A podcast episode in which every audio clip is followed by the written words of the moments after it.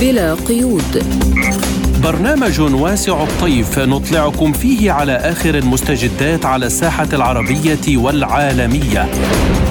حصريا من إذاعة سبوتنيك.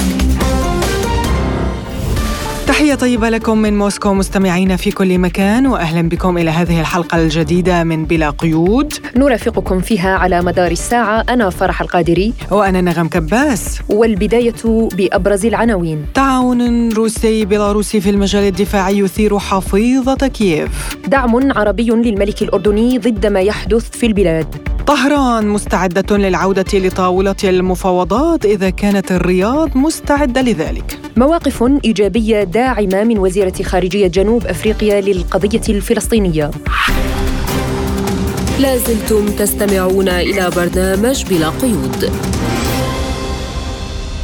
نبدأ تفاصيل الحلقة بالشأن الأوكراني حيث أعلن المتحدث باسم الخارجية الأمريكية نيد برايس أن واشنطن ستفرض عقوبات جديدة على بيلاروسيا إن زادت دعمها لروسيا في العملية العسكرية في أوكرانيا وذلك بعد أن أيد الرئيس الروسي فلاديمير بوتين تدريب موسكو طواقم طائرات بيلاروس القادرة على حمل ذخائر نووية. وأكد بوتين أن موسكو ومينسك ستتخذان جميع التدابير لضمان أمن البلدين المشترك وتعزيز قدرات الجيشين وتكثيف التدريبات والمناورات المشتركة. وذلك خلال زيارة عمل بحث خلالها مع نظيره البيلاروسي ألكسندر لوكاشينكو في مينسك تطوير علاقات الشراكة الاستراتيجية ومستقبل اتحاد روسيا وبيلاروس وسير التكامل في إطار دولة الاتحاد وجملة من القضايا الملحة على أجندة تعاون الدولي والإقليمي بين البلدين الشقيقين. بدوره قال القائد العام للقوات الأوكرانية فاليري زالوجني إن موسكو ومينسك تعدان لعملية مشتركة ضد كييف. وللحديث عن هذا الموضوع ينضم إلينا عبر الهاتف الخبير بالشأن الروسي الدكتور محمود الفندي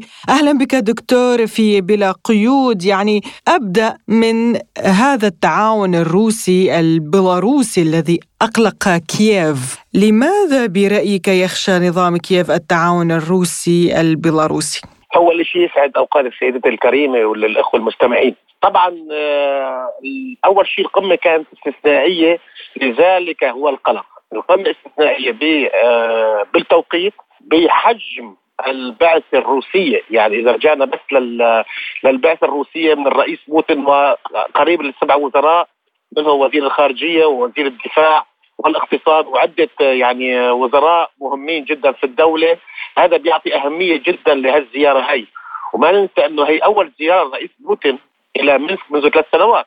يعني كان دائما اللقاءات تتم في آه، سوتشي أو في موسكو أو في عدة آه، آه، مدن كانت تحضر بعض القمم الاقتصادية يلي مثل بريكس ومنظمه شنغهاي وغير منظمات التعاون يلي فيها بيلاروسيا وروسيا. فهي القمة استثنائية برأيي لذلك القلق الأوكراني. أول شيء بتوقيتها ما ننسى أنه الرئيس بوتين قبل هالقمة هي كان مجتمع بالإدارة العسكرية بالأركان وكان طلب منهم خطة آه، أو بعض الآراء للخطة القصيرة الأمد والمتوسطة الأمد. وقبل كان في آه، زيارة آه، لوزير الدفاع الروسي سيرجي آه، وزير الدفاع الروسي شايجو عن طريق الطائرة يعني تفت ترقب عن قرب خطوط الجبهة بين القوات الروسية والقوات الأوكرانية. هذا كله بيعطي ضخم لهذا اللقاء. بشكل عام الغرب متوقع أنه يمكن تفتح جبهة جديدة لا ننسى انه هناك حوالي 200 ألف مقاتل روسي الآن في اوكرانيا في عفوا في بيلاروسيا. أجروا حوالي أربع مناورات مشتركة بين الدولتين. وبنفس الوقت بيلاروسيا متاخرا أو في حوالي حوالي أسبوع فتشت كل القادات وتجهيزات القوات العسكرية البيلاروسية. هذا هذا كل هذه الأمور تعطي قلق بالنسبة لأوكرانيا. وبالنسبه للدول التي تدعم أوكرانيا. يعني فعليا إذا أخذنا الجبهة العسكرية أو الوضع العسكري الحالي إنه الآن الكفة الكفة العسكرية آه، ترجح لروسيا بسبب آه، آه، أول شيء هو ما يسمى موت العملية أو موت العملية العسكريه الأوكرانية انتهت تقريبا بشكل كامل في تقدم القوات الروسية. دكتور عذرا على المقاطعة أنت يعني بتأيد ما قاله القائد العام للقوات الأوكرانية بأنه موسكو ومينسك تعدان لعملية مشتركة ضد كييف؟ هذا الشيء هذا الشيء يمكن أن يحصل يعني هذا لازم ما نشيله من عند اعتبار لأنه وجود القوات الروسية في هذه في على الحدود الأوكرانية وهذا الزخم وتقريبا التوقيت يمكن نقول إنه آه، روسيا وبيلاروسيا أو خصوصا روسيا قررت إنهاء العملية العسكرية عن طريق إسقاط نظام كييف آه، بشكل كامل. يعني هناك نعلم جيدا إنه في آه، قرب بين الحدود البيلاروسية وكييف. يعني إذا دخل عن طريق الحدود الروسية إلى كييف هناك يعني أول شيء البعد الجغرافي وعدم سهولة بسبب وجود الجبهات العسكرية الموجودة من قبل القوات الأوكرانية، هذا الشيء يعني محتمل. حتى ما أقول أنا مو إنه مع الفكرة الأجنبية أو الفكرة الأوروبية أو الفكرة الأوكرانية ولكن هذا احتمال في قوات روسية موجودة آه لذلك يقلق. يعني هذا أمر مهم جدا. يعني لازم نكون واقعيين إنه بيلاروسيا أصبحت في خطر بعد يعني دمجها مع روسيا بالعقوبات أول شيء. ولا ننسى انه أوكرانيا كانت من أحد الدول الداعمة للانقلاب غير الشرعي على الرئيس لوكاشينكا محاولة الانقلاب غير الشرعي على الرئيس لوكاشينكا. والبارحة في المؤتمر الصحفي أكد. هذا هذا الكلام اكده الرئيس لوكاشينكا وقال روسيا هي الدولة الوحيدة التي وقف جنبنا. يعني كان في مؤامرة غربية مع, مع أوكرانيا ومع بولندا لإطاحة بحكم الرئيس لوكاشينكا وبانقلاب غير شرعي. هي كل الأمور بتعني إنه في نوع ولا ننسى كمان الرئيس لوكاشينكا من حوالي أربعة أشهر قال في هناك عمليات تخريبية على الحدود البيلاروسية الأوكرانية. يعني هذا كله بيعطي نوعا ما زخم ل يعني تهديد للأمن القومي البيلاروسي. طبعا طبعا هذا شيء أكيد.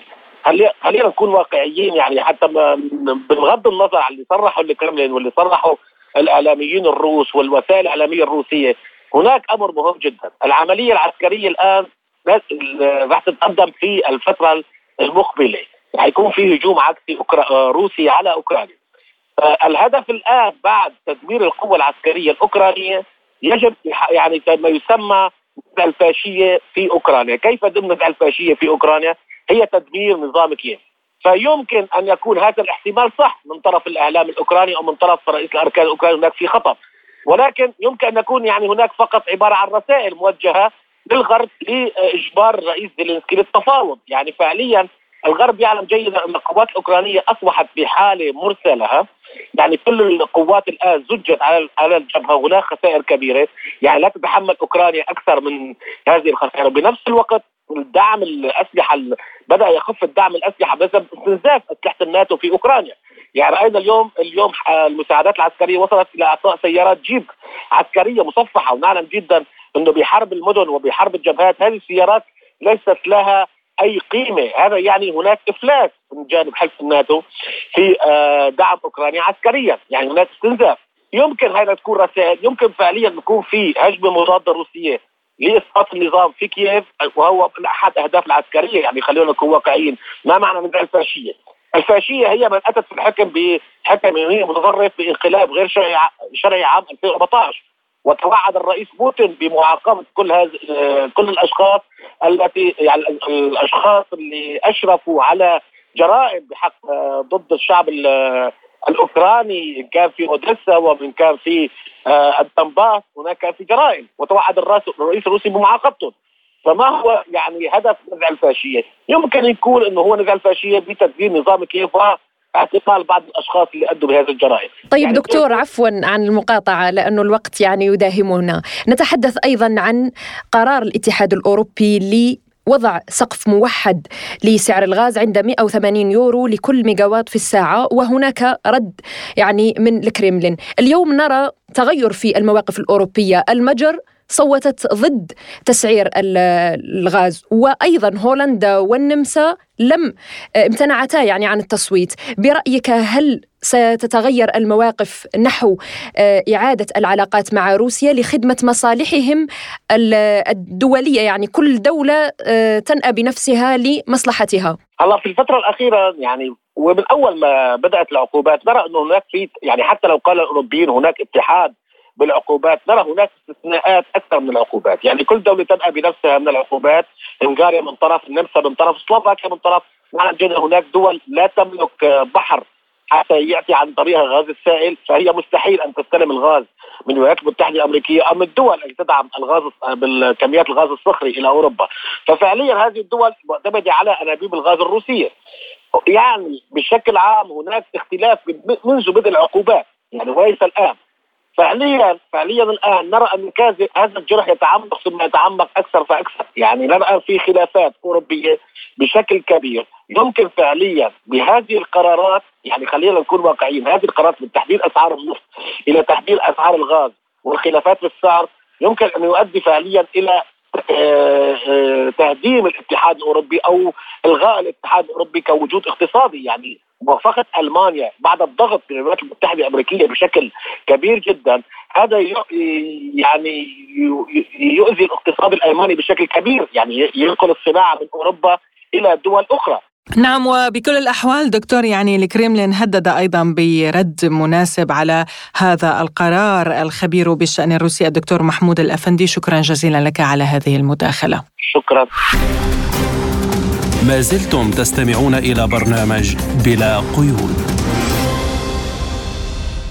هذا وأعرب المتحدث باسم الكريملين دمتري بيسكوف عن رفض بلاده محاولات الاتحاد الأوروبي تحديد سقف أسعار الغاز وأكد أنها سترد بالشكل المناسب على الإجراءات من هذا النوع. وأشار بيسكوف إلى أن هذه الخطوات تمثل انتهاكا لمعايير السوق وأن روسيا سترد كما فعلت مع تحديد سقف سعر النفط الروسي حيث لن تبيعه للدول التي ستحدد سعر شرائه.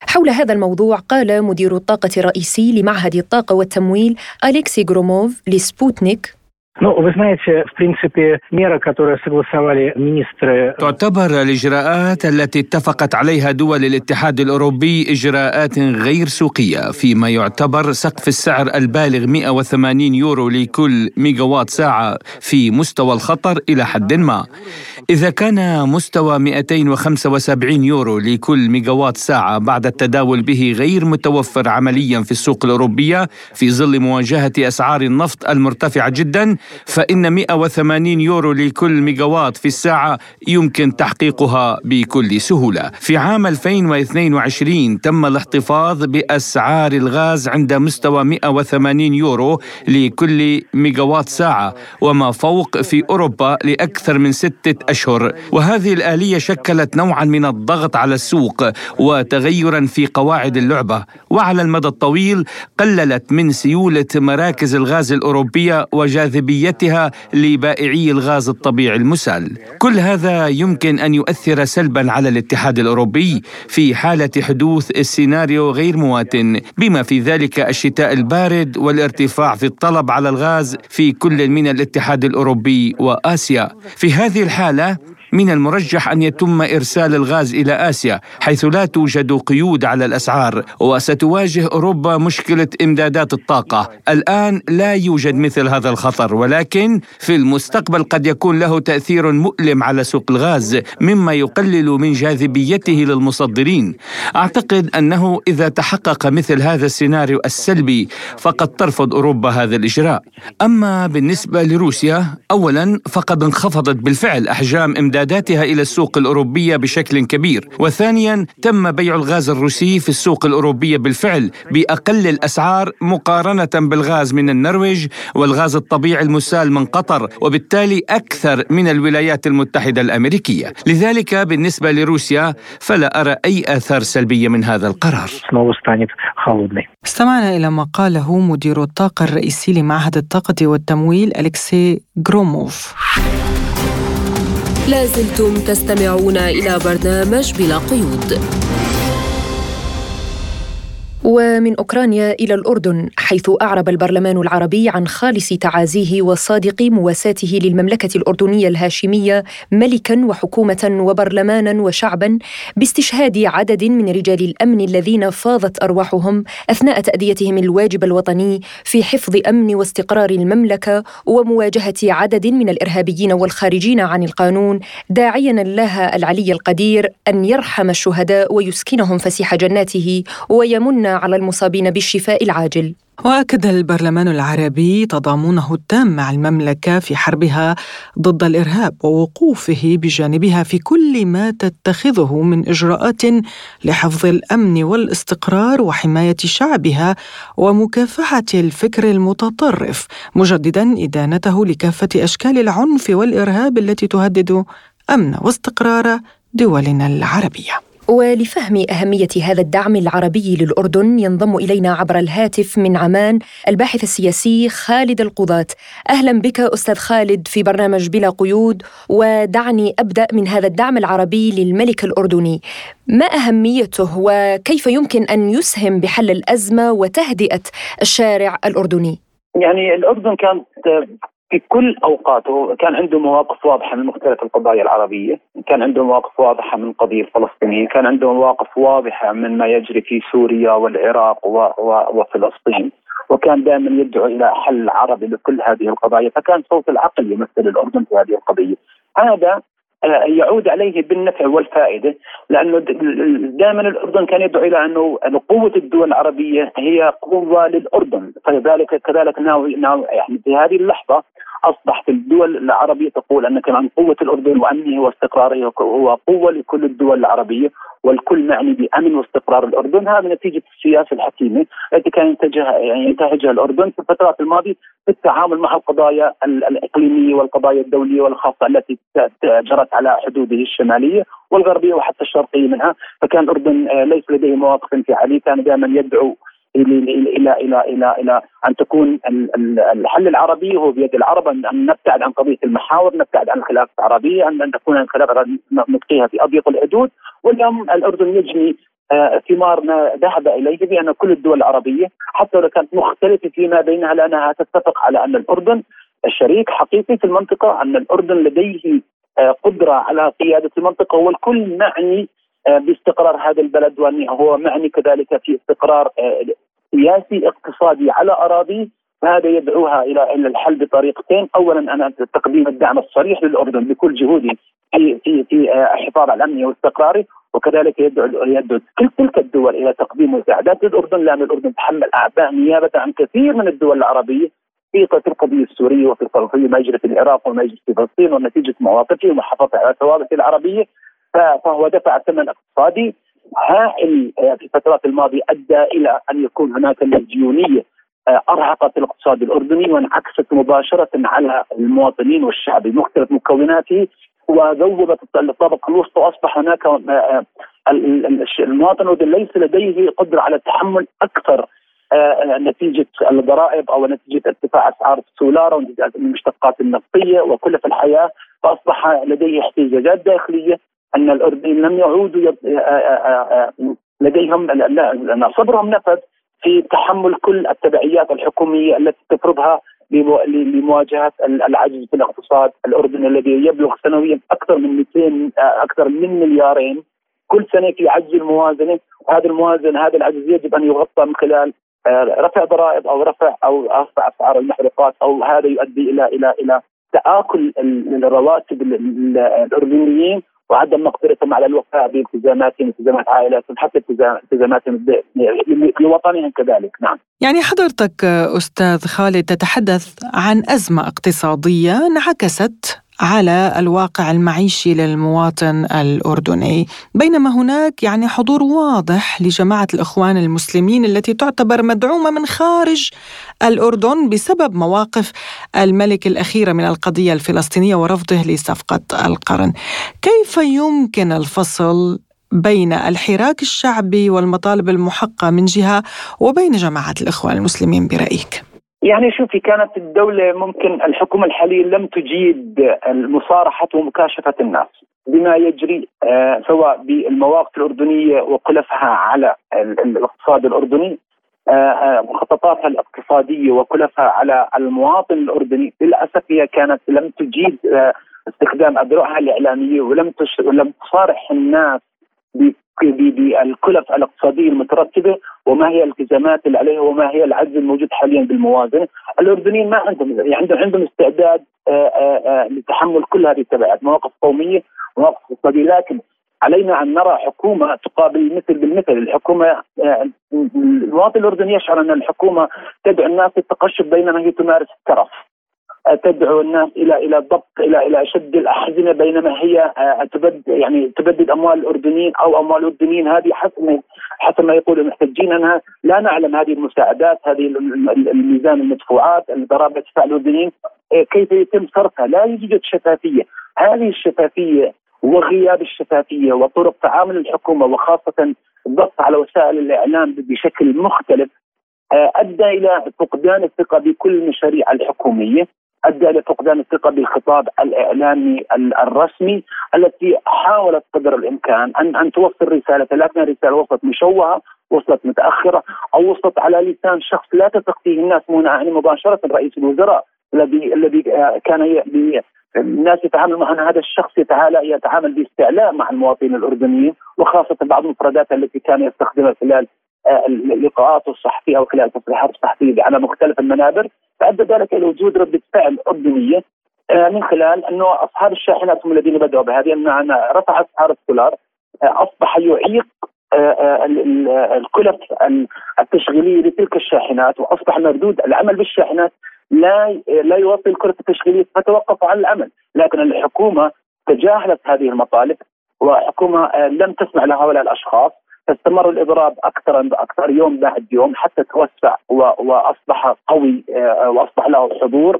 وحاضنة شعبية التي كانت تسبب التشكيك بالرواية الحكوميه أصبحت هذه الحاضنة قوية لتلك المطالب. وامتدت تلك المطالب وتحولت إلى مظاهر شغب ومواجهه مع الأمن العام مع تقاعس الحكومة بداية عن التعامل مع الأزمة بدايه لأن الحكومة كانت تنتهج أضعاف مجلس النواب كانت تنتهج أضعاف النقابات كانت تنتهج أضعاف وسائل الإعلام.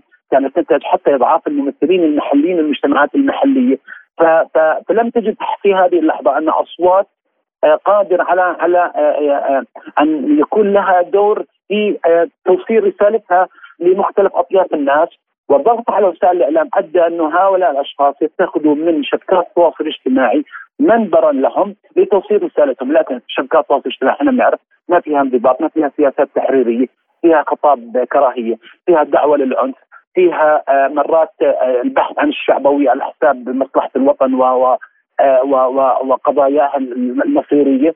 هذا أصبح هناك انقلاب في هذه القضية. الحكم العادة الآن اللي تحاول ترقية ما ما ما, ما ارتكبته هي بالبداية من خلال تجاهلها لتلك المطالب ولكن هذا العودة كلفت دم أردنيين. دم رجال قوات الأمن العام، مواجهات ما بين ابن العم وابن عمه في الساحات ما بين المحتجين والمتظاهر وقوات الأمن، كلفت كذلك تعطل عجلة الاقتصاد في النقل آه، من ميناء العقبة ومنها وإليها. ممكن كانت الكلف هذه الإضرابات يمكن توصل 100 مليون، هذه 100 مليون كانت ممكن الحكومة تتفاوض مع ممثلين عن هذه القطاعات بينما عجله الاقتصاد تسير.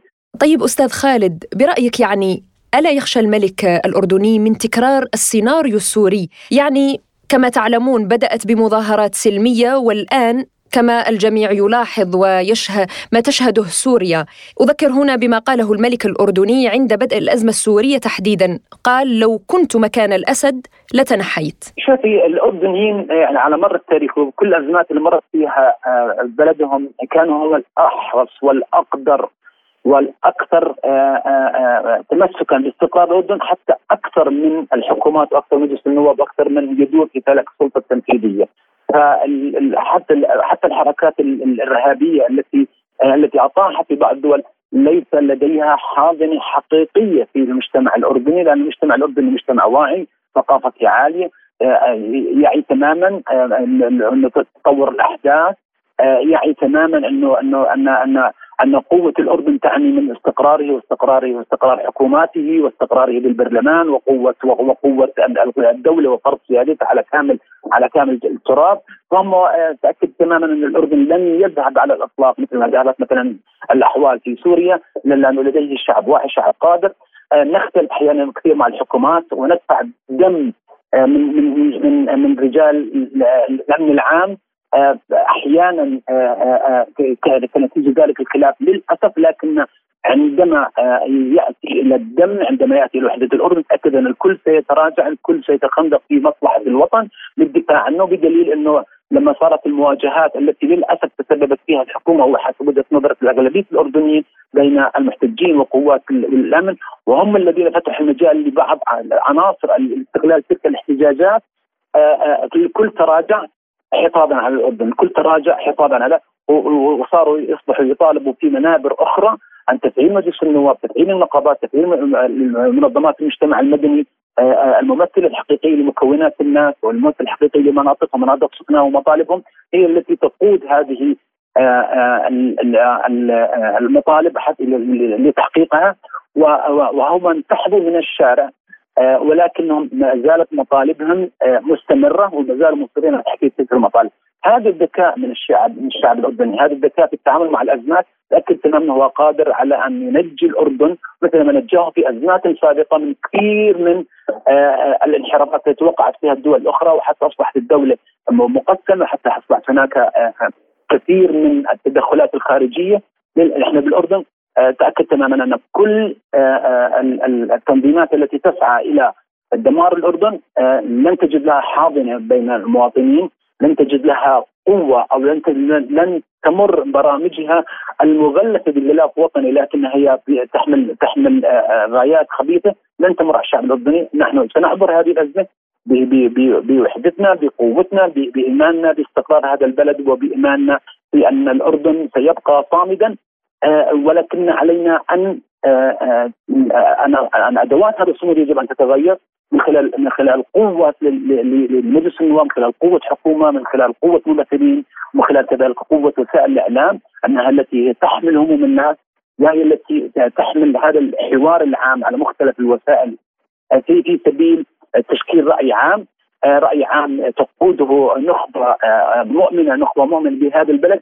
وهذه هذه القيادة تاكد تماما هي ستمنع آه، أن يتسلل إلى هذه الرأي العام أي آراء متطرفة آه، قد آه، تتسلل بأغراض أو بغايات لمحاولة الاطاحه باستقرار الاردن، اعتقد الاردن سيكون عصي عن كل هذه المحاولات. الباحث السياسي خالد القضاة كنت معنا عبر الهاتف من عمان، شكرا جزيلا لك على هذه المداخلة. ما زلتم تستمعون إلى برنامج بلا قيود. أكد وزير الخارجية الإيراني أمير عبد اللهيان أن إيران مستعدة لاستئناف العلاقات وفتح سفارتي البلدين إذا كانت الرياض مستعدة لذلك وذلك على هامش منتدى طهران الثالث للحوار فهل المملكة العربية السعودية مستعدة لاستئناف العلاقات مع إيران في هذا التوقيت؟ لمناقشة هذا الموضوع نستضيف معنا المحلل السياسي والخبير بشؤون الشرق الأوسط الدكتور مصطفى عمارة أهلا وسهلا بك دكتور مصطفى وشكرا لك على تواجدك معنا في برنامج بلا قيود. نبدأ مباشرة من استعداد إيران لإعادة العلاقات مع السعودية بشرط أن تكون للرياض أيضا استعداد. ما هي برأيك الشروط التي ستضعها السعودية لإعادة العلاقات؟ السعودية لديها استعداد لإعادة أو تطبيع العلاقات مع إيران ولكن بشروط بشروط معينة، فكما تعلمين إن إيران منذ قيام الثورة الإسلامية عملت على تصدير التشيع في المنطقة في المنطقة العربية. وهذا الأمر بالقطع يؤدي إلى يعني يعني يشكل تهديد لأمن السعودية وخاصة ان المناطق الجنوبية في السعودية. يوجد بها آه، نسبة من الذين يعتقدون المنهج الشيعي وبالتالي فإن عمل إيران على تنفيذ الثورة الإسلامية وتشجيع والعمل على آه، يعني نشر التشيع في المنطقة العربية وخاصة في المنطقة الجنوبية في السعودية آه، يمثل تهديد لأمن القومي للسعودية. ثانيا أن أن إيران عملت ومنذ فترة طويلة على دعم الميليشيات المولية لها كحزب الله والحوثيين هو الذين يشكلون آه، بشكل أساسي يعني آه، بالنسبة للحوثيين يشكلون تهديد آه، تهديد لامن السعودية خاصة في المناطق الجنوبية حيث توردت انباء على أن الميليشيات الحوثيه يعني هناك مخطط لغزو المنطقة الجنوبية في السعودية وبالتالي فإن هذا يشكل تهديد كبير لأمن السعودية وبالتالي فإن السعودية رغم كل هذا لديها استعداد لتطبيع العلاقات مع إيران. لأن ذلك يمثل آه، يعني مصلحة للطرفين مصلحة لإيران ومصلحة للسعودية في نفس الوقت. طيب دكتور مصطفى يعني اليوم نتحدث عن إمكانية استعادة العلاقات ولكن هناك خلاف سعودي آه، إيراني جوهري في اليمن. يعني السعودية تتهم إيران وكذلك عدة دول أخرى بدعم الحوثيين أنصار الله في اليمن. يعني أنا كما قلت لك أن السعودية لديها آه، آه، إعادة العلاقات أو تطبيع العلاقات السعودية. ما والإيرانية أعتقد أنه ذلك في مصلحة الطرفين مصلحة ايران ومصلحة السعودية. وأعتقد أنه تلك المصلحة أو تلك المصلحة قد زادت مع مع مع قيام الحرب الروسية الأوكرانية. فالسعودية يمكن كما توردت الأنباء عملت على تخفيض إنتاج النفط النفط نفطها والعمل على الدخول في تحالفات وتقارب مع مع روسيا. وبالتالي فإن إن إيران أيضا لها علاقات قوية مع روسيا وعضو في في منظمة الأوبك. وبالتالي فإنه يمكن أن يكون هناك تنسيق بين البلدين في بعض الملفات المعينة سواء في مجال التبادل التجاري أو في مجال موضوع تنسيق الموضوع تنسيق إنتاج إنتاج النفط. لأن السياسة ليس لها فيها عداء دائم أو صداقة دائمة ولكن هناك مصالح دائمة. طيب دكتور إذا تحدثنا عن الأمن والسلام في منطقة الشرق الأوسط، ألا تعتقد أن هناك أيادي غربية خلف هذه المناكفات والقطيعة السياسية بين دول المنطقة؟ ايران كفزاعه كفزاعه على حدود دول الخليج حتى يمكن أن تمتد دول الخليج تمتد دول الخليج بالتهديد الإيراني لها للقيام ببيع السلاح وغيرها من المصالح الغربية الأخرى الولايات بالنسبة للولايات المتحدة وبالتالي فإن الولايات المتحدة والغرب لهم مصلحة أساسية في استمرار هذا النزاع لأنه يخدم مصالحها ويجد لها مبرر للتدخل في المنطقة. يعني حضرتك ذكرت العراق، هل برأيك يستطيع اليوم لعب دور وسيط مهم خاصة وأنه منذ قدوم السوداني للحكومة هناك فتور بدور الوساطة بين إيران والسعودية من قبل العراق، كان هناك رفض في بعض الأوساط السعودية لوساطة السوداني. هناك بالفعل وساطة عراقية لأن العراق العراق كما نعلم لها علاقات وثيقة بإيران. وكما قلت لك ان ان ان إيران لا تمتلك ميليشيات لها ميليشيات في العراق. وحتى بالنسبة للمفاصل السياسية للدوله الولايات إيران لها تسيطر إلى حد كبير على المفاصل السياسية للدولة في العراق. والعراق في نفس الوقت له علاقات وثيقة مع مع السعودية. هناك وساطات بالنسبة بالنسبة لإيران بالنسبة بالنسبة للعراق مع كل من من إيران والسعودية ولكن تلك الوساطات أعتقد أنها لن لن تنجح بدون أن تتخذ إيران خطوات ملموسة نحو دول الخليج وعلى راسها السعودية. المحلل السياسي والخبير بشؤون الشرق الأوسط الدكتور مصطفى عمارة كنت معنا عبر الهاتف شكرا لك على هذه المداخلة. ما زلتم تستمعون إلى برنامج بلا قيود.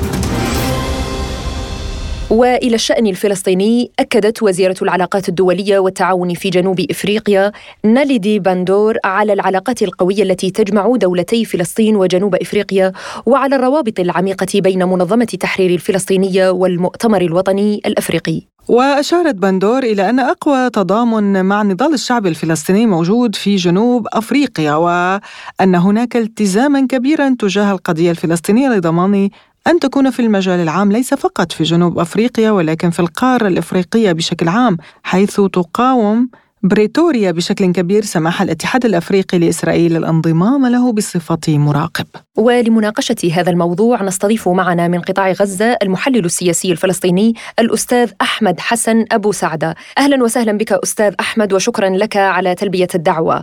كما قلت وزيرة الخارجية لجنوب إفريقيا أدلت بتصريحات داعمة وإيجابية لصالح القضية الفلسطينية بعدم قبول إسرائيل كعضو في الاتحاد الأفريقي أه اليوم برأيك هل هذا الرفض لانضمام إسرائيل سيخدم مصالح الفلسطينيين وفلسطين؟ السلام عليكم ورحمة الله وبركاته بخصوص موقف وزيرة الخارجية لجنوب أفريقيا ناليدي بندور أنه يعني لا تسمح لإسرائيل ب وجود مقعد لها في الاتحاد الإفريقي. طبعا هذا موقف مشرف وموقف متوقع.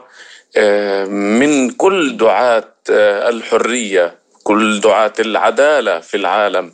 لأنه قضية فلسطين كما تعلموا هي قضية محورية قضية الكو... الأمة العربية والإسلامية قضية العالم. قضية التي لا يختلف عليها اثنان بأنه فلسطين آه، لشعبها وشعبها لها. آه، غير ذلك آه، ما يقال هو كلام سياسة كلام مواربة كلام الرمادية التي لا مكان لها في الإعراب. في آه، المنهاج الفلسطيني. المنهاج الفلسطيني يرفض كل دخيل على الأرض الفلسطينية ويرحب بالضيوف إن جاءوا ضيوف أهلا آه، يرحب بكل دعاة الحرية لفلسطين وشعبها أسراها أرضها آه، مواردها. وبالتالي عودا على بدء تصريح وزيرة الخارجية لجنوب أفريقيا وتصريح آه، متوقع من إنسان حر متوقع من إنسان داعي للعدالة وما هي معروفة بمواقفها المناصرة للقضية الفلسطينية وبالتالي آه، الرفض لإسرائيل في هذا السياق سيخدم مصالح الفلسطينيين ويعزز حضور القضية الفلسطينية على الأقل في القارة السمراء في, في إطار حديثنا. آه، لكن آه، بلا شك القضية الفلسطينية حاضرة آه، على طاولة زعماء العالم الظالم بين معقوفين لأنهم يعلمون أن فلسطين لشعبها وشعبها لها ولا مكان لما يسمى بإسرائيل على الأرض الفلسطينية. طيب أستاذ أحمد يعني لماذا برأيك تصر إسرائيل على إقحام نفسها في الاتحاد الأفريقي؟ يعني أين أفريقيا وأين إسرائيل جغرافيا؟ لماذا تريد الدخول في الاتحاد الأفريقي؟ ما هي مصالح إسرائيل في تلك المنطقة؟ بخصوص إصرار إسرائيل ما يسمى بإسرائيل على إقحام نفسها في اتحاد إفريقي بعيد كل البعد جغرافيا عن آه، الأرض المحتلة فلسطين وبين معقوفين كيانهم المزعوم آه، هو دلالة على آه، إن صح التعبير الأجندة الموضوعة للدولة الوظيفية إسرائيل. اولا من وجهة نظري إنه تحقيق مصالح آه، أسيادها آه، أمريكا والغرب هذا واحد. آه، نمرة اثنين خلينا نقول محاولة جمع الشمل العالمي على حقها في يعني الوجود إن صح التعبير في فترة نتنياهو. آه، عمل جولات إفريقية ونجح للأسف في بعض المواقف وأحدث اختراقات في جنوب السودان والسودان نفسها آه، بعد الانقلاب اللي حصل على البشير. وبالتالي تحقيق الشروخات والفجوات في المنطقة العربية والمنطقة الإفريقية يعزز ومن الحضور الصهيوني بلا شك آه، ولذلك يحاولون أن يفردوا بساطهم في كل مكان. يفرد يفرد بساطهم في كل مكان تحقيقا للمصالح كما قلنا. آه هذا واحد. آه تشتيتا لشمل الأمة العربية والإسلامية. آه كذلك آه نهبا للموارد. نهبا للموارد وبالتالي آه، يعني كما نعلم آه، ألف باء السياسة أنه آه، من يملك المال يملك القرار ويملك القوة ويملك السطوة وبالتالي من خلال هذا الأخطبوط الناشئ يعني من خلال تعزيز أظافرها في المنطقة الإفريقية أو حتى في لو يعني أتيحت لها الفرص أن تعمل علانية. آه، وليس مواربة أو من تحت الطاولة فلن تقصر آه، لأنه آه، في ظهرها الغرب وأمريكا وبالتالي يعني هي تعمل على تحقيق المصالح ومصالحها بالدرجة الأولى ومن ثم مصالح مشغليها. هذا من وجهة نظري كون أنه المنطقة يعني مليئة بالصراعات وخلف كل الصراعات إسرائيل. دول إفريقية كثيرة أيضا ترفض هذا الانضمام بحكم أن ميثاق الاتحاد الإفريقي يرفض الاستعمار. وكما هو ظاهر للعالم أجمع انتهاكات إسرائيلية بحق الفلسطينيين. برأيك يعني لماذا لم نرى تحركا دوليا كالذي شهدناه حين يعني بدأت الأزمة الروسية الأوكرانية تكاتف مع أوكرانيا ومطالبات بمحاسبة روسيا وغيرها من حزم العقوبات التاريخية ضد روسيا. في حين أنه آه، دولة من الدول آه، تعارض السياسة الدولية وتتجاوز الخطوط الحمر يقف لها من آه، يعني المجتمع الدولي إذا كانت إن صح التعبير آه، لا تتوافق مع سياسة آه، أو عندها بعض التجاوزات مع السياسة الدولية. لكن إذا كانت ربيبة النظام العالمي وبالتالي يعني لتصنع ما تشاء فلا تثريب عليها هذا ما يحصل حقيقة مع ما يسمى بإسرائيل الكيان المغتصب للأرض الفلسطينية. آه، وسياسة الكيل بمكيالين عند النظر في موضوع روسيا آه، أوكرانيا ولماذا لا ينظر أو لا ينظر العالم أصلا لقضية فلسطين؟ وهذا ما دعت له نليدي وغيرها من أحرار العالم. لماذا لا ينظر آه، أحرار العالم للقضية الفلسطينية بنفس النظرة التي ينظر إلى المواطن الأوكراني أو غيره آه، مع آه، يعني آه، اختلاف الجغرافيا. لكن خلينا نقول على على ما قالوا أن خلينا الحدث متشابه إن صح التعبير. هذا يظهر لنا سياسة الكيل بمكيالين السياسة القذرة الدولية التي يتعاملون معها أو يتعاملون بها مع الفرقاء الضعاف بين قوسين آه، لأنه القوي يثبت نفسه على الطاولة ونعلم أنه لغة القوة هي اللغة السائدة للأسف لا مكان لاحترام القوانين. القوانين توضع على الضعفاء فقط. آه، التحرك الدولي لهذه التجاوزات يعني أكاد أن أقول آه، يعني اسمحي لي مصطلح في المشمش لأنه لن يكون هناك وقف لهذه التجاوزات لأنها يعني أزعم بشكل أو بآخر أنها بموافقتهم وبمباركتهم آه، سيرا على تحقيق إنجازاتهم وأحلامهم الاستعمارية. أحلامهم الاستعمارية. لو عدنا بالتاريخ إلى الوراء لوجدنا أنه معظم دول أوروبا هي دول استعمارية و ليس بعيدا عنهم آه، ربيبتهم. الحديثة النشأة تاريخيا يعني آه، يعني نقول إحنا سبعين سنة آه، قريبة إن صح التعبير أو سبعة وسبعين سنة لا تعد فترة طويلة في عمر الشعوب لكن هي كذلك. هي على ما قام به أجدادها من الدول والكيانات القائمة. آه، أمام العالم آه، أجمع آه، إسرائيل يعني هي معروف أنها كيان محتل لأرض فلسطينية لكن هم يشترون الوقت بالمراوغة في أفلام السياسة المشروخة في سياسة المفاوضات. مرحلة الحل النهائي غزة أريحة قضايا لشراء الوقت لا أكثر ولا أقل. في النهاية يبقى الحق لأصحابه ويبقى المغتصب مغتصبا. أما بالنسبة لي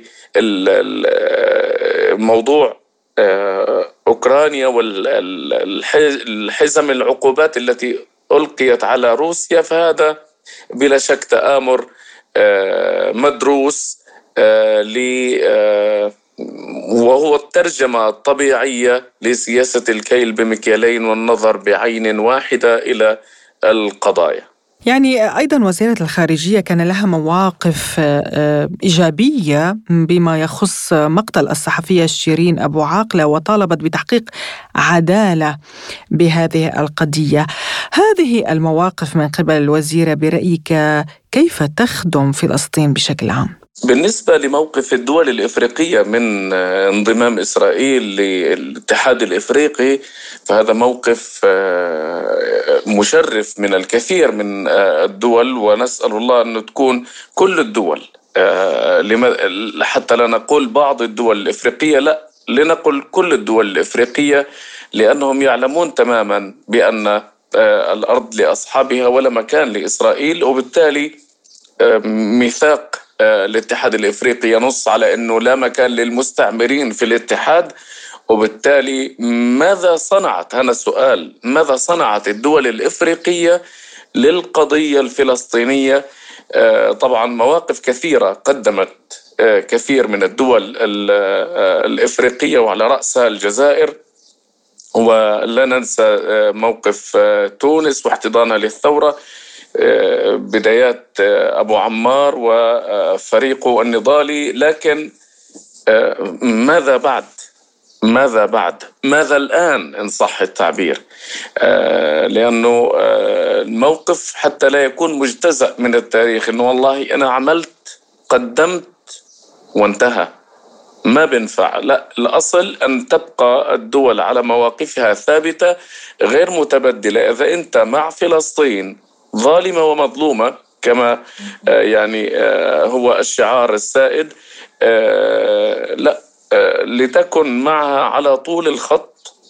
طبعا مع احترامي الكامل للشعوب قاطبة الشعوب العربية الشعوب الحرة الشعوب الإسلامية. هي لا تدخر جهدا لكن سبحان الله إنه السياسة الدولية وسياسة الأنظمة قد تعكر هذا الصفو الاخلاقي الوطني في اتجاه فلسطين ومشاغلة أبناء شعوبهم وإرهاقهم في اللهث وراء لقمة العيش وضرورات الحياة من كثيرة هي القضايا التي يحاولون إشغال آه، يعني آه، أبناء شعوبهم بها ليلتفتوا بهذا الانشغال عن قضيتهم المحورية ألا وهي قضية فلسطين. المحلل السياسي الفلسطيني الأستاذ أحمد حسن أبو سعدة كنت معنا عبر الهاتف. شكرا لك على هذه المداخلة. ما زلتم تستمعون إلى برنامج بلا قيود. وفي الاقتصاد تشكيل مؤسسة استثمارية من رجال أعمال سوريين وعرب حيث تعنى هذه المؤسسة بتسهيل عمل المستثمرين ورجال الأعمال خاصة في مرحلة إعادة الإعمار. ولمعرفة تفاصيل أوفى عن هذه المؤسسة ينضم إلينا عبر الهاتف من دمشق نائب المدير العام للمؤسسة الأستاذ عامر ديب. أهلا وسهلا بك أستاذ عامر في بلا قيود ودعني أبدأ من هذه المؤسسة التي هي الأولى من نوعها في سوريا لجذب رأس المال العربي. ما أهدافها؟ ما آلية عملها؟ ما التفاصيل؟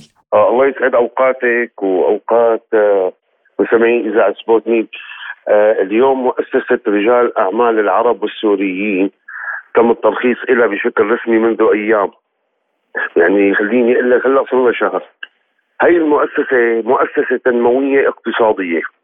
والهدف منها حقيقة هي ليست تملك هدف تملك عدة أهداف أول شيء آه التشبيك مع المؤسسات التنموية في المشاريع الصغيرة والمتوسطة والتنشيط لها والعمل على مبدأ الشراكة مع تلك المؤسسات وتشجيع أصحاب المهن على الانضمام لها والاتباع بدورات تعليمية لكي لتطوير المهارات الفردية أو الجماعية ضمن هذا الموضوع.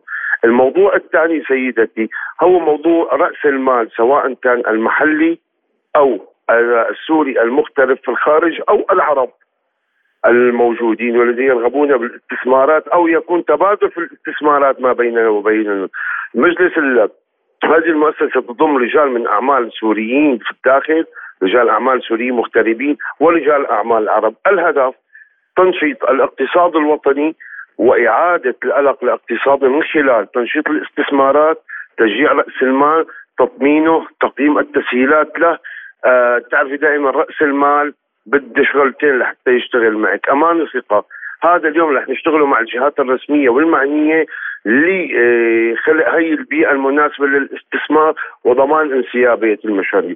مثل ما بتعرفي حضرتك الفترة الأخيرة اللي هلأ عم نمر فيها اللي هي شهر شهرين وهي أزمة عالمية وبلشت الهجمة الإعلامية من قبل أطراف ترغب بتدمير سوريا. تماما. دائما بصير في أزمة بنتعالج مع الأزمة بنصبر عليها شهر بنتعدي. هذا موجود بكل دول العالم. لكن اليوم في هجمة كثير كبيرة. اقتصادية من منصات إعلامية لناس لا يملكون أي هدف استراتيجي سوى تدمير هذا الوطن، نحن اليوم سوف نقوم بالدفاع عن هذا البلد اقتصاديا، مهاجمة أو تبديد كل ما يعني كل ما يحكى عن الاقتصاد السوري بشكل سلبي آه، التصدي لهذه الهجمات آه، يكون عندنا آه، يكون عندنا شيء حافز إنه ما نخلي أي حدا يزعزع الاقتصاد السوري. طبعا اليوم هدفنا الأساسي كمان العمل للخروج من الأزمة الاقتصادية اللي موجودة اللي سببها حرب واللي سببها الأزمة العالمية واللي سببها بعض من فشلوا في قطاع الأعمال في تطوير هذه البلاد في الداخل. وبعيدا عن آه، المناصب في قطاع الأعمال آه، وبعيدا عن أي مصالح شخصية كما كان سائدا، اليوم العمل يجب أن يكون مع مؤسسات الدولة للخروج من هذا ال ال كما يقال ال الاقتصادي أو الأزمة الاقتصادية، يجب أن نعمل سوية لتبادل المقترحات، نطالب الجهات سوف نطالب الجهات الرسمية أن يكون لنا مشاركة في جميع اللجان الاقتصادية لكي نستطيع أن نجذب رأس المال، اليوم رأس المال مثل ما بتعرفي لما بدك تجذبي رأس المال فلحتى تجذبي كميه مبالغ معينة لحتى تنشط اقتصادك بدك تدمي نوع من التسهيلات، ما فينا نشتغل على سيستم معين ونقول له لا هذا الحاضر بدنا نكون مرنين بسياسات نقديه أو المالية أو الاقتصادية يجب أن تكون مرونة، نحن رح نقدم هذا الشيء، يتكون مجلس الإدارة أكيد من من آه، مجلس أمناء أنا نائب المدير العام وأعضاء مجلس إدارة. وحاليا الانتساب للجمعية للمؤسسة هو لم نفتح الانتساب بشكل رسمي. يقوم نقوم أول شيء على طرح الدراسة والاستراتيجيه اللي نشتغل عليها. سيتم العمل وفق آليتين. اختيار الأشخاص النخبة النخبة التي هي ترغب بالعمل. والأشخاص التي ينضمون آه للمؤسسة، كيف يضم الانضمام للمؤسسة؟ بيتم الانضمام أول شيء إنه يكون يملك الزلمة أو الشخص أو المنتسب آه رأس مال معين قادر على العمل. مو يعني إحنا ما لنا مؤسسة للتصوير ولا البرستيج ابدا. العمل على مشاريع معينة العمل على توجيه رأس المال يكون عنده رغبة بتطوير البلد مقابل إنه إحنا حنقدم له هذا النوع من الامتيازات أو التسهيلات. لترغب بانسيابيه رأس المال. طيب أستاذ تحدثت عن جذب الاستثمار، ما هي أهم القطاعات التي تركزون على الاستثمار بها؟ خاصة يعني وكما تعلمون أن الشعب السوري أبدى استياء من أن معظم الاستثمارات الأخيرة كانت في مجال القطاع السياحي، يعني ماذا عن القطاعات الأخرى؟ سيدتي كما بتعرفي انه السيد الرئيس أصدر موسوم بخصوص الاستثمار بموضوع الطاقة، موضوع الكهرباء سواء كانت طاقات متجدده أو طاقة المعتاده تبع الكهرباء أو أو بناء المحطات التقليديه للكهرباء. اصدر مرسوم مرن.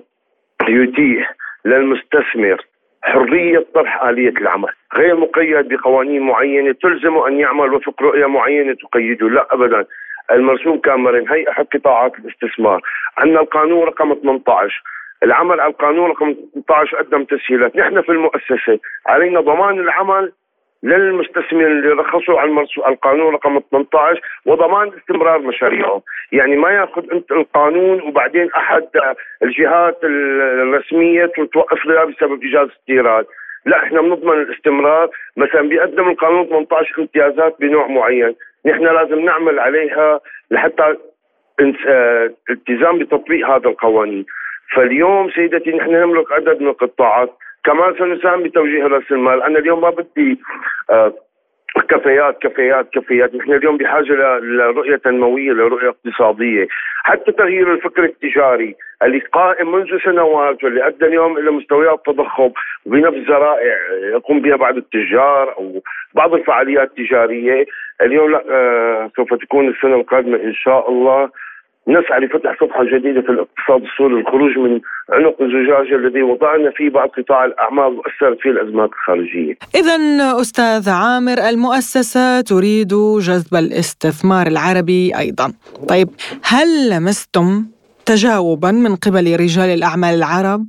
من أي الدول مثلا؟ لا سيما أن سوريا يعني تعلم عليها عقوبات حصار جبهات ما زالت مفتوحة وبيئة الاستثمار تحتاج للاستقرار. سيدتي مثل ما إحنا اليوم مثل ما خبرت حضرتك نحن شهر لنا شهر بالتقريبا. لكن اليوم كنا في السابق نملك علاقات مع رجال أعمال في الإمارات، في سلطنة عمان، في الدول العربية، في مصر، في تونس، في في المغرب، فاليوم هذه التواصل العلاقات أو الترابطات هي موجودة في السابق، يتم استثمارها في هذه المؤسسة الرسمية. آه الشغلة الثانية اليوم الأهم هو رح يكون في لنا جولات. للدول العربية لحتى ندعي مو بس الانتساب للمؤسسة الهدف ليس الانتساب للمؤسسة الهدف العمل على خطة تنموية اقتصادية لسوريا آه، من خلال هذه المؤسسة. يعني اليوم نحن مثل برجع بقول لك الهدف تنموي اقتصادي. اليوم بده ينتسب ما بدي أنا ينتسب أو يدفع اشتراكات ويقعد لا بده يكون في عنده عمل معين أو عمل سابق يعمل على على العمل سوية لتطوير هذا العمل أو الاستمرار فيه. فيكون في عرب حتى ممكن يكون في الدول الصديقة من الصين من روسيا الدول الصديقة يكونوا معنا للعمل على رؤية اقتصادية متكاملة. مثل ما خبرت حضرتك اليوم بحاجة للخروج من هذا اليوم الوضع المعقد الاقتصادي الذي أثر على سوريا بسبب عوامل عدة شرحت لك إياها. لازم نشتغل بإيد وحدة. لازم نكون مع مؤسساتنا لازم نقدم رؤية. ما بدنا نقدم تنظير على الدولة أكيد. وعلى هي لا؟ لا بدنا نقدم خطة لازم نشتغل عليها سواء منا ولا منهم. وما فينا نطالب الجهات بنوع من الامتيازات إذا لم نعمل على أرض الواقع. رح يكون العلاقة تبادل. مثل ما قلت لك هو رح يكون في عمل مع مؤسسات تنموية ثانية تعود بمشاريع صغيرة متوسطة متناهيه الصغر مع مشاريع حرفية بالأمس. كنا في زيارة رسمية للشركه السوريه للحرف في آه، سوق الحرف والمنتجات. يعني الدافع الكبير دائما الإنسان اللي عنده دافع بيشتغل اللي ما عنده دافع ما بيشتغل. فكان في دافع كبير للعمل امبارح اللي شفناه أحد صور الاقتصاد آه، خليني أقول لك مبني على هذا المشاريع الحرفية اللي هي تشكل هوية انتماء سوريا. فاليوم إن شاء الله عندنا كثير رؤية لقدام عندنا كثير خطط عم نشتغل عليها. ما بدي أحكي كل شيء بس رح يكون في آه شغلات استثنائيه وشغلات آه، كثير مهمة لقدام. آه، عندنا بالمؤسسة لنقدر نبني فيها مع شركائنا اقتصاد هالبلد ونعمره يرجع يوقف على رجله إن شاء الله. نائب المدير العام لمؤسسة رجال الأعمال العرب والسوريين الأستاذ عامر ديب كنت معنا عبر الهاتف من دمشق. شكرا لك على هذه المداخلة. وبهذا الملف نصل وإياكم مستمعينا الكرام إلى ختام حلقة اليوم من برنامج بلا قيود. قدمناه لكم من استديوهاتنا في موسكو أنا فرح القادري. وأنا نغم كباس وللمزيد من متابعتنا زوروا موقعنا الإلكتروني سبوتنيك dot ae وأيضا قناتنا على تيليجرام. إلى اللقاء. إلى اللقاء.